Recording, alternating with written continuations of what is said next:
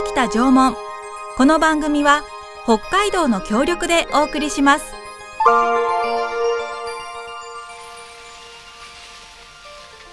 私たちが暮らすこの北海道には1万年も前から縄文人が暮らしていました豊かな自然に囲まれて森では木の実や山菜を取ったり鹿の狩りをしたり海や川では鮭やホタテなどの魚介類を取って食べていました自然の一員として争いもなく仲良く暮らしていたのです。この番組は2021年7月に世界文化遺産への登録が決まった北海道北東北の縄文遺跡群についての情報発信と1万年以上にわたり採集漁労狩猟により定住した縄文時代の人々の生活と文化をお伝えする番組です。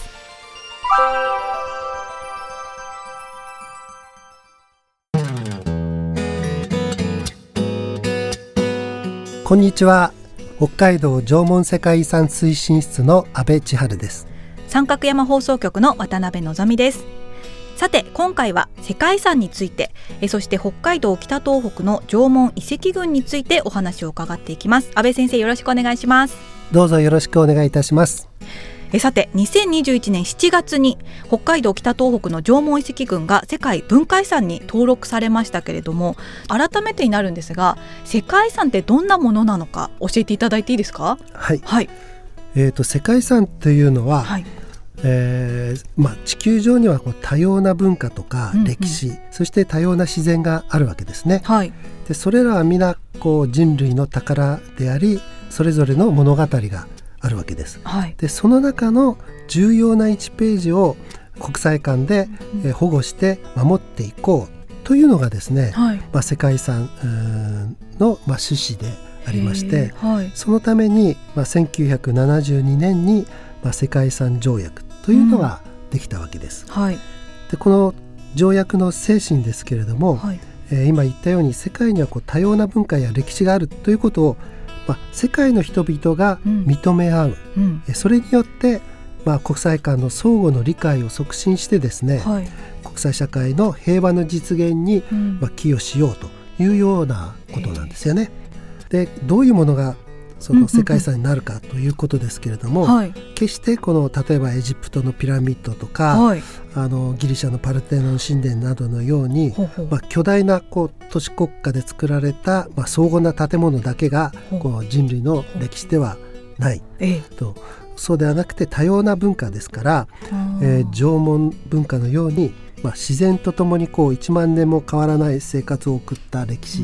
これも、まあ、人類の宝として国際間で保護していこうと。うん。でそこには当然縄文が未来に向かって語りかける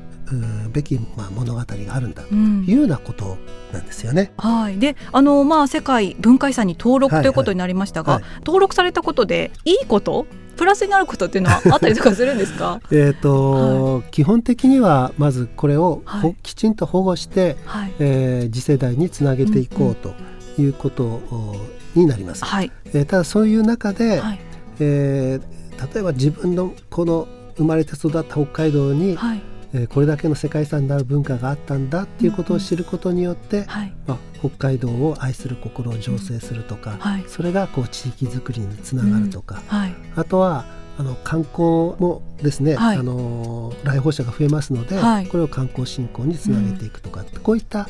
効果というものもうんうん。確かにあると思うので、ええ。この効果をいかにこう有効に効果的に、はい。えー活用していくかということがこれからの課題になると思うんですよね。うん。本当に登録のこう意義とかはい。価値を感じられるかどうかっていうのはこれからの私たちのはい。取り組み次第だということになるかと思います。ちょっと責任重大だなというところもありますけれども、はい。あとですねあの全国にはい。縄文遺跡っていうのがたくさんあると思うんです、はい。はい。北海道にもあの7000あるとはい。はい。言われていますけれどもなんで今回北海道北東北の縄文遺跡群が推薦されたんでしょうか？うんここもね重要なポイントなんですけれども、はい。まあ、縄文文化っていうふうに言うとはい日本全体にこう同じ文化が広がっていたというイメージがありますよね。あります。うんだけど実際にはねえー、6つほどの地域性の強い文化圏に分かれていったんですよね。はい、これはおそらく気候風土の違いによるものなんだろうというふうに思います。例えば同じ北海道でも、道東道北と道南では気候が違いますよね。違いますよね。森の木々も違いますよね。違いますね。で現在もその東北とか関東関西九州沖縄ってやっぱりお国柄も違いますよね。違います。はい。これあの実は縄文時代もそういった違いがあってそれがもっと強烈だったんだろうと思います。あの国学院大学の名誉教授の小林達夫先生は、はい、これをあの縄文のお国柄っていうふうに 呼んでるんですけれども、はい、そういったその文化的なまとまりが縄文時代にあったわけですね。はい、で今回のその世界遺産っていうのは、うんうん、1万年を超えるこう定住生活の流れを、うん、その気候変動だとかと一緒にこう、はい物語を作っているので、うんうんうん、そうすると同じ環境で暮らした人々の遺跡で組み立てていかなければならないですよね。はい、そうですね、はい、北と南のすごい遺跡だけを集めても歴史の流れにはならないので、ね。はい、うん、すごいものを集めるっていうのではなくて、一定の環境の下で、はい、こういう1万年にわたる人々の生活の変化がありましたということなので、はい、えー、それで今回の構成資産の範囲というのは、はい、北海道南部と北東北。これが実は暖流と寒流が交わる地域でもあって北と南のこう文化もの影響も受けた、まあ、特別な地域でもあるので、ええ。ー、それでまあこの地域の遺跡が選ばれたということになってます。へえ、はい、そういうことですか、はい、あの本州からの影響も受けながら、はい、北海道のこう北の方の影響も受けながらの、この北と北海道北東北の文化だったと、あそういうところで選ばれた推薦されたと。環境的にも、はいえー、北の環境と南の環境が混ざっているので、うんうん、えー、どんぐりも取れるけども、はい、ブナの実も取れるとか、えー、暖流魚のマグロとかブリも来るけれども、はいはい、寒流魚の鮭マスも来るとか。なるほど、だから一粒で二度美味しいじゃないですけど そういう、はい、ことがあったので、はい、おそらく縄文時代の初めから終わりまで、ずっと続いた地域なんですね縄文が。縄文。ああ、なるほど、へえじゃあちょっと面白い地域というか面白いと思います。だったということですね。そうですね。えそしてこの北海道北東北の縄文遺跡群ですがいつからこの世界文化遺産の登録に取り組んでいたんでしょうか？えー、っとですね、はい、これは平成15年からですね実はあの北の縄文文化回廊づくりという事業が、はい、えー、北海道と北東北の4道県でこう進められていたんですね。はい、でその中に、えー、文章の中に、はい、えー、世界遺産を視野に入れっていう一言なんか書いてあったんですよ。あらあら はい、そその時には、ええ、まさかこれは夢物語のようで 私自身も全く信じてなかったですけれども、はい、でもそれが四道県で進めていて、はい、えー、その成果をもって平成19年に、まあ、本格的に、うん、えー、取り組み始めてで平成21年にユネスコの暫定世界遺産の暫定リストに、えー、搭載されたということで、はい、まあ、そこからは、まあ、あの本格的にというか。猫まっしぐら状態で進んだという感じですかね。そうですか。もうじゃあその暫定リストに入ってから10年ちょっとという感じだと思うんですが、はいねはいはい、もう怒涛のように進んでいった。はい、そうです。ただその頃はですね、はい、まだ縄文文化がこんなにこう知られていないですし、うん、そうですよね、はい、ですから周りからそのなぜそんなに遅れた文化を世界に発信しなければならないのかとか、はい、日本の恥だろうとかって言われる人もいたし、えー、ひどい状況だったですよね。そんなこと言う人いたんですか？そうです。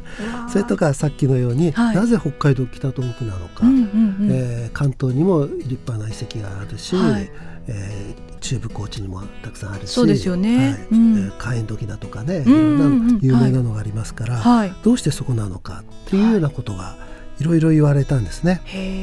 で、はい、そういう中でこう推薦書を作っていく中で、はい、先ほどのこう環境の問題だとか、はい、文化圏の問題というようなことをこう整理をしていったわけですけれども何度もめげそうになりましたけど いやそうですよね。はい、いろんなこと言われながらも、こう続けてこられたと。でね、もその例えば北の縄文道民会議とか、はい、特に私はあの函館出身なので、ええ、地元の函館の発掘の作業員さんたちとか、うんうんはい、まあ、一緒にこう歩んでくれるこう民間とかね、え、仲間、はい、まあ、応援団がいたので、それでまあ諦めずに、まあ、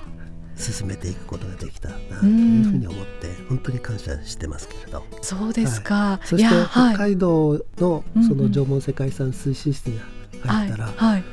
これねみんながね、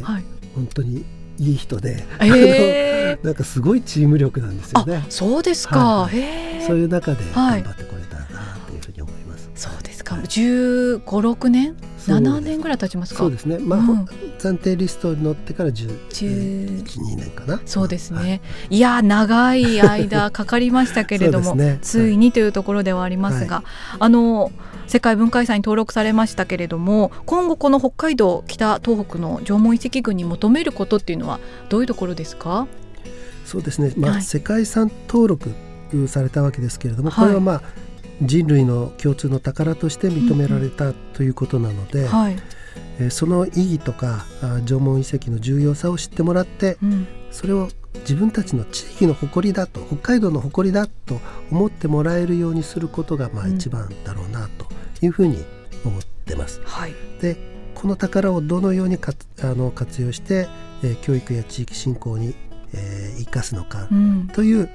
のがその後にこう生まれてくる、まあ、戦略なのかなというふうに思ってるんですよね。はい、例えばその縄文文化の自然との共生とか、はい、えー、融和的な社会という特徴があるわけですけれども、はい、これはあの現代社会が取り組んでいる、まあ、SDGs とかね、うんうん、ユネスコの ESD という、ESD うんうん、教育があるんですがこれは、えー Education for Sustainable Development といって、はい、えー、存続可能な社会のための教育なんですけれども、うんうんはい、こういったあの人材育成のツールにもなるなというふうに思ってます。うん。はい、それと今あのアドベンチャートラベルという旅行形態が注目されているんですよね。はい、これは体験とか自然異文化っていう要素のうちこう2つ以上組み合わせたものなんですけれども、えー、今ちょうどそのワールドサミットを、ええ、あのオンラインでやってるんですがまた2023年も北海道にこのアドベンチャートラベルのワールドサミットを誘致するっていうことが新聞に載ってましたけれども、え。この旅行っていうのは、はい、携帯に参加する人たちっていうのは、うんうん、自分自身の内面の変化とか、うん、知識の向上とか、うん、こういうものを求めてくる人たちなんですよね。でこの旅行が今、世界のこう潮流になりつつあるので、はい。はい、縄文をテーマにした旅もこれにこの精神にマッチするんじゃないかなというふうに思っていて、うんうん、えー、またこう地域密着型の観光でもあるので、はい、地域振興にもなりますし、はい、いろんな、えー、活用の方法というのが、えー、これからあのいろいろ考えていけるんじゃないかなというふうに、うん、えー、思っています。これをみんなでね、考えていくということが、はい、これからの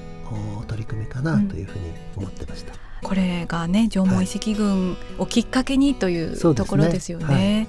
わかりました。ありがとうございます。今回はですね世界遺産についてそして北海道北東北の縄文遺跡群についていろいろお話を伺いました。どうもありがとうございました。ありがとうございました。